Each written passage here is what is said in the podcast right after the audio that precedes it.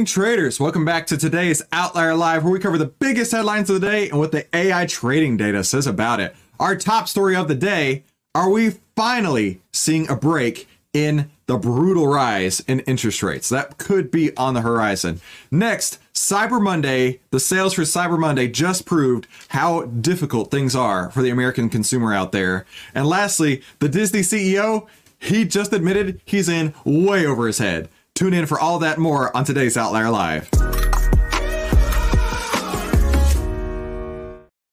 Are we finally looking at the end of the rise in these brutal interest rates we're seeing out there? Uh, I, I just had a conversation with the credit union yesterday. And I'm going to uh, mention this many times. Uh, I do a lot of consulting with financial institutions, and uh, we were talking about how so much has changed in the last couple years. Right? You went from cars and autos being in the two maybe three percent range for for cars and and uh, uh, and mortgages looking at um three percent maybe four percent at some points for these mortgages. Now we're looking at eight nine percent for cars seven eight percent for mortgages right? The cost to finance this debt the cost to finance these assets has doubled or tripled in some cases. But maybe just maybe, we're going to start seeing some relief on that. Bank of America, Deutsche Bank both predict interest rate cuts in 2024. And hey, listen, I am looking forward to that. And if you're looking forward to that, uh, be sure to definitely hit the subscribe button down below and start trading with AI today. Head to ovtlyr.com to see why outliers win. All right, let's take a look at the story here. Bank of America and Deutsche Bank both released outlooks on Monday predicting the Fed will implement interest rate cuts in the next year. I'm on board. Let's do this thing, right? Bank of America said its global research economists expect inflation to cool gradually across the globe, allowing central banks to trim rates in the second half of 2024 and avert a global recession. They've got to get ahead of this. They've got to get ahead of this because one of the risks with raising these interest rates so high is people are just going to throw up their hands and say, forget it. I'm not even going to try right? A lot of people have given up on the housing market. A lot of people have given up on the American dream because uh, what used to be an affordable house just four years ago, 2019, has now doubled in price in some places. At least, like my home, for example, has doubled in price, at least market value. I'm not selling anytime soon. And the uh, interest rates have nearly tripled. So now you've got a whole swath of people who want to move but can't afford it, right? I don't know if I can afford this house that I live in today. And then you've got a whole bunch of people who need to move, but they can't get out of their house because they're stuck in it. They can't get into a new house because they can't afford it. So they're stuck. So if they continue to raise these interest rates, the economy is going to grind to a halt. Just fact, full stop. It's not an exaggeration. The economy is going to say, ah, no crash. Here we go. Yeah. I don't know if that's actually going to happen. But just think about it, right? If you went to the store and you could no longer buy groceries because of inflation, just think that you could no longer go out to the movies. Just think you could no longer go out to eat. A lot of people are dealing with that right now. I just watched this video yesterday. It was a nurse talking about how she went to school, she went to college, she has a great job, her husband has a great job. They both work full time. And after they pay their bills, after they pay their mortgage, after they pay their uh, their electric bills, their their groceries and all that, they got 300 bucks left over at the end of the month. $300 for the entire month. There's a lot of people that are struggling out there right now. And these rises in interest rates have definitely been a huge part of it. But we might finally be seeing some relief. We might finally be seeing that relief that we've all been hoping for. 2023 has defied almost everyone's expectations recessions that never came, rate cuts that didn't materialize, bond markets that didn't bounce, and vicious spurts in rising equities that pained, that pained most investors who remained cautiously underweight. Fancy speak to say, we haven't seen a crash yet. Yet, a lot of people are feeling a lot of pain, but they're continuing to spend. And they're continuing to spend on credit cards. Credit card debt's hitting all time highs. And they're also saying, hey, the stock market's bounced back. So anybody who decided to take their cash out, they're pretty upset right now. But a lot of these people don't even have cash to invest anymore. right? We expect 2024 to be the year when central banks can successfully orchestrate a soft landing, though recognize that the downside risks may outnumber the upside ones. The downside risks are huge right now. The downside risks are really apparent to everybody out there. And they definitely outnumber the upsized ones. Let's continue on here. Deutsche Bank has a little bit of a different opinion. They expect the US dollar to enter a mild, or they expects the US to enter a mild recession in the first half of 2024, leading the Fed to slash rates more aggressively than markets are currently pricing in. So while Bank of America says, hey, things are going to cool off, things are going to come down, the, the Fed's going to lower rates and people are going to be happy, Deutsche Bank's taking a different perspective and they're saying people are are are are pulled too far. I, have talked about it many times. People, the rubber band has pulled far too far and it's going to snap. That's what uh, uh, Deutsche Bank is saying. And because of that, the Fed's going to have to plummet rates. Uh, one of the things I talked about with this credit union yesterday was the fact that Jerome Powell has uh, nobody expected Jerome Powell to be the speed demon that he is, right? He's either all the way on the gas with raising rates or all the way on the brakes with lowering them down. And we've seen that in his tenure, right? Rates going up 300 basis points at a time, it feels like. Deutsche Bank expects an initial cut of 50 basis points by June, followed by another 125 uh, for the rest of the year. So nearly two entire uh, percentage points in the Fed funds. So that brings it down from about five and a quarter to about three and a half to 375, right? And traders are currently pricing in 4.48 as their future prices by December 2024. The Fed has raised interest rates sharply in the past year, approving 11 increases in the hopes of crushing inflation. Now, by raising their rates, they cause asset prices to come down. But think of it this way, right? If I were to sell my home today and I'm only going to be able to get buyers in the 8% range, that means in order for them to even buy the house, I have to lower what I'm selling the house for. In order for them to get the payment that they need, I, as the seller, have to lower my price. That's how interest rates are affecting inflation, but that's not on everything. That's only on big ticket uh, financeable purchases. If you want to think about that, if you want to think about it that way. And so, where are we looking at today? Personally, I feel that the U.S. consumer is being pushed to the brink. If we don't start seeing real prices come down on everything, from groceries to toys to electronics to houses to cars to everything in between, if we don't start seeing prices come back down, what I think is going to happen is the credit card debt that's been rising in every direction, in every sector, is going to max out. And then we're looking at a fiscal cliff because nobody's going to be able to buy anything anyway. They have no savings left. They have nothing in their checking account at the end of the month, and they have no credit cards. What do we do then? We watch the economy. We watch the economy come to a screeching halt. But I don't know. What do I know? I'm just a guy on the internet. Let's take a look at what the uh, AI trading data says for Bank of America. We are just talking about Bank of America, so let's see what the AI trading data says about it. In fact, we got a sell signal just just today, just today, November 29th. We got a sell signal on Bank of America. And um, it wouldn't surprise me if there is that much uh, problems, if there are that many problems out in the marketplace right now, that we be seeing uh, a institution that provides this financing start having these sell signals. And if you'd been seeing, if you had been following these uh, trading signals here, you'd have actually seen a 117.78% return. That's outstanding. And if you want to get your hands on these outstanding trading signals as well, head to ovtlyr.com to see why outliers win. Now let's go take a look at what the internet is saying about this, right? Let's get people's opinions out there. Let me scroll to the bottom here. Hang on, where'd it go? This is the fun part of doing it live. Come on, comments. Where'd you go? There they are. All right.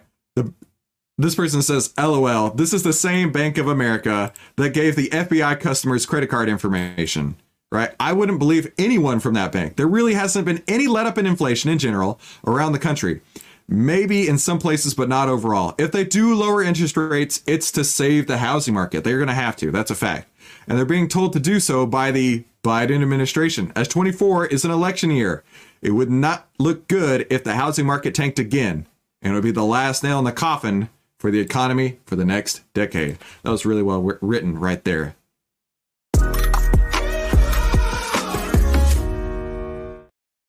Amazon on Cyber Monday just proved how bad the economy is out there. Cyber Monday beating expectations proves just how hard the American consumers are being hit right now, right? Some people want to spin it. Some people want to say that this record high, amazing Cyber Monday means that the American consumer is so happy, so excited, so ready to spend money. But the smart people out there, the people who are watching videos like this, they understand that that's not the case. In fact, they understand that the reason it's so high is because inflation's out of control. The reason that this is the highest Black Friday ever is because people are hurting. When they used to be able to buy all of their Christmas for maybe $500, maybe $1,000, now they're looking at $1,500, maybe even 2,000, maybe even more. So while they want to tout this as some huge accomplishment, some huge, amazing statistic, I read this and I say, bro, this is the problem. This is actually what the problem is right now. Cyber Monday sales reached $12.4 billion, driven by the worst possible thing. Driven by buy now, pay later. Driven by putting people in debt. This scared me. This legitimately scared me when I first read it. I'm like, oh no. Oh no. People are not able to afford Christmas. They're not going to tell Tiny Tim this year that he can't have anything. But next year, next year it may be completely over. Next year, they may not have anything for Christmas. Buy now, pay later is what helped bolster this uh, incredible spending spree, as some people want to call it. That's just not a good thing. It, it may be true. It may be that people want to tout how great these sales are, but under the hood, that's not good at all. Spending on a highly anticipated Cyber Monday reached a new record with consumers collectively doing doling out 12.4 billion dollars 12.4 billion dollars according to the latest data from adobe. This is a 9% increase year over year and even outpaces the initial projection. Okay this is where this is specifically exactly where i said oh this is a problem. This is 9.6% higher year over year. What does that sound like what does that sound like to me? That says these are the same products that are now priced 10% higher due to inflation. So people are buying the same stuff, but now they have to spend 10% more. This is how I read it. Usage of such services, uh, like uh, the spending is largely being driven by buy now, pay later options as Americans grapple with high inflation. This scared me to death usage of these services hit an all-time high, accounting for 940 million, which is a 42% increase year over year. Let's break that down. Sales are, let's call them 10% higher. Sales are 10% higher, that can be inflation. Use of buy now pay later is up 42%. That that causes all the wrinkles in my forehead to stand up use of buy now, pay later has grown 42%. This right here, in my opinion, is what the American consumer is looking at. Prices may have gone up on these goods by 9.6%. But in order to afford this, they have to take 42% of their regular spending as debt.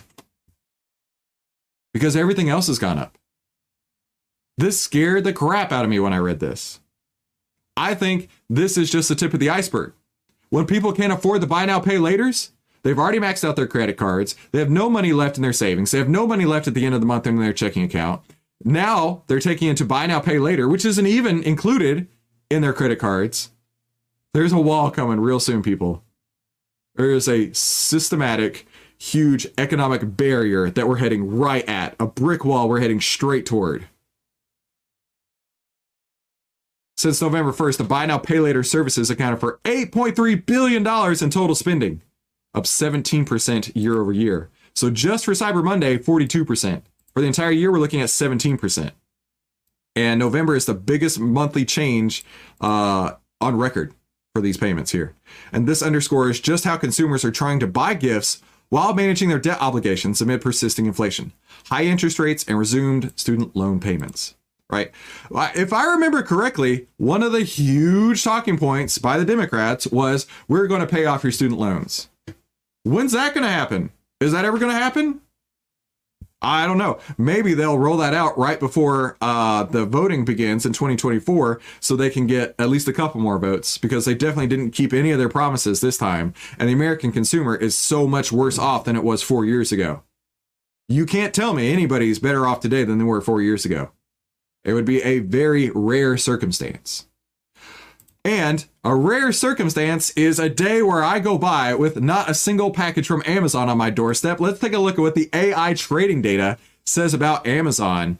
Amazon got a sell signal two days ago Two days ago, Amazon got a sell signal. So if you're an investor in Amazon, hey, now may be time to take your profits. And in fact, if you had been following these signal returns, you would have seen an 85.32% return. Now that is a pretty sweet holiday gift right there. If you're interested in getting your hands on some holiday gifts just like these AI trading signals, head to ovtlyr.com to see why outliers win. Now let's go take a look to see what the internet is saying about this story. Let's see. I'll take flexible payments because I can afford that there's an old adage that says, How did you go broke? And it's gradually and then all at once. That's what this person's lining themselves up for. It's gradually, I can afford it. And all at once, I have no money left. Yeah. So now overspending is called savvy. What are they going to think of next? I guess the high consumer debt has more to do with I want it now than I need to eat. I think it's both. I think it's exactly both. If it's a gift and you have to finance it, it's really a burden. Pay cash or don't buy it. That's some sage advice right there from the old Texan.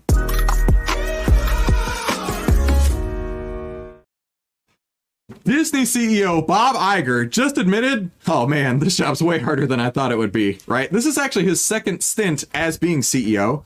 And uh, while he says it's harder than uh, than he expected, he says, hey, being back feels great. Um, I don't know about that, Mr. Iger. I believe I just saw a stat yesterday that says Disney has lost $750 million just on their movies. Imagine for a second, you are the CEO of a company and you had the decision of should we make movies or should we just not lose 750 million dollars? That that's his decision here. I don't think they're going to stop making movies, but I definitely think that they have realized that their consumer base has rejected completely handily rejected everything that Disney is putting out these days. Their theme park attendance is down. Their revenue, their uh, their movies cannot at all catch a break. And what do they do? They continue to push the message. And now they're realizing, geez, that message just cost us $750 million this year. We'd have been better off not doing anything. We'd have been better off with our feet up in the air. with our feet up in the air, hands behind our head, relaxing on the beach. They're putting out these movies right? Disney CEO Bob Iger acknowledged that during a company wide town hall on Tuesday that his second stretch at the helm has proven way more difficult than he expected, right? There's the face of a man who uh, can't catch a break in this market these days. Uh, let's see. Iger returned to the role of Disney CEO in November of last year, a position he previously held from 2005 to 2020. Since his return, he sought to quiet the noise in the culture wars after his predecessor made moves that irked conservatives and sparked high profile political showdown. I don't know how true that is. I've actually heard the opposite. I heard a lot of these uh, culture war initiatives were set in place by Bob, Bob Iger, in uh, before his his departure in 2020. And then Bob Chapek stepped in, and Bob Chapek was cleaning up, right? Bob Chapek was trying to say, he actually came out and said one day, we don't want to be involved in all this, right? But the board, the investors, the ESG uh, pushers, were all saying, Disney, you have to teach our kids all this stuff. You have to put this in every single piece of media you put out. You have to do this. And now they're losing money hand over fist. And Bob Iger's realized very quickly after they've lost three quarters of a billion dollars this year, maybe we should quiet the noise in the culture wars because uh, our stance on this is not working. In fact, let's take a look at what also is not working, which is their latest movie, Wish. My, I have two boys. I have I have a, an 11 year old and an 8 year old. We love all the Disney movies. Well, I should say we love all the old Disney movies. They've actually picked up on the fact that the new Disney movies suck. My 11 year old's like, I don't want to go see this. I don't care. My 8 year old's like, why would I want to go see that? These kind of movies used to pull in over a billion dollars. These kind of movies were guaranteed profits. These kind of movies dominated the number one spot for weeks and months at a time at the movie theaters. And now they can't make any money. In fact, a lot of families are saying, I'm not going to go spend 80 to 100 dollars but I, will never forget. We went to go see the minions or the despicable me 3 when they had Balthazar Bratt. We went to go see despicable me 3 in the theater. And my younger son uh i don't know he was probably five at the time. He was like man i'm bored. And i'll never forget his mom looked at him and she was like listen here. We just spent $85 to come watch this movie. You better sit down shut up and enjoy it and instead of taking that viewpoint, a lot of parents these this these days are like, it's coming on Disney Plus. Uh, I'm not going to go spend 85 bucks when I'm already like planning on watching it on Disney Plus anyway. We already have Disney Plus, even though it's like doubled in price since it came out. We already have Disney Plus, so I'm just going to wait till it comes out on that and save my 85 bucks because inflation's hit me in every direction. Uh, we don't have 85 bucks to go spend on a movie that I don't think we're going to like let's continue on with the article. It says here the dismal theatrical opening for Wish's film already has poor reviews, making it Disney's latest in a series of financial disappointments as the company struggles to bring audiences back to theaters. And it grossed 31.7 million over its 5-day Thanksgiving weekend, which sounds great. 31.7 million sounds awesome. But when you realize the projected box box office was supposed to hit 50 million, so it's 60% of its projection in just the first week. 60%. And just like Captain Marvel, or the Marvels, or whatever it's called, this is going to tail off very quickly. Like the highest, the highest point of this just happened.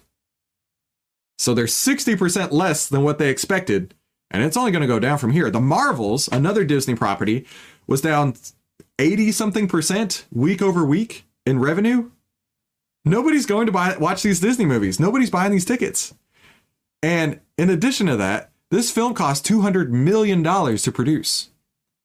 The Disney Wish movie cost 200, it cost the company $200 million to produce.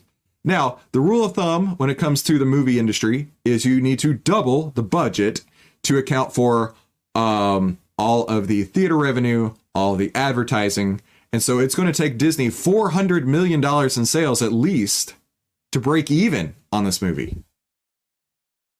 Now, let's say they only pull in 100 million completely. Let's say that the entire theatrical run, they only pull in 100 million dollars. That means this one movie cost 300 million dollars in losses. Because if it if it uh, if it's 200 to produce and another 200 to factor in all the costs and all the theaters, and you only make a hundred, that's three hundred million dollars the Disney company is out. They can't catch a break, right? They are not making anything these days. Only uh, the, the Wish fell behind, grossing. Uh, let me rephrase that. Wish fell behind the opening weekend gross of nearly every other film produced by Walt Disney Animation Studios. the only two that I ever beat were flops like Strange World and Raya the Last Dragon. Now, let me tell you, I actually went and paid to watch Strange World with my kids. 15 minutes into the movie, my son looked at me and he said, Does that boy like. You know where I'm going with this before I get canceled. I had no idea that was coming. And that was not a conversation I was ready to have in the middle of a movie where I went to just watch it with my family and get away. And that's why people are turning away from Disney. It's supposed to be a family friendly company. But every time they turn around, they want to push the message. And because of that, families are saying, I don't want to push the message on my kids. I don't want to push that. They'll they'll learn all that in due time. But while we're going to the movies on Thanksgiving break, I'm not interested in having these conversations. Disney's animated films produced by Pixar tend to perform better at the box office, but Wish did not surpass the opening weekend gross of any of them. And that includes Toy Story 2 and A Bug's Life, which came out in the 90s. And that is without adjusting for inflation. So it couldn't even beat a movie from 30 years ago without even adjusting for inflation.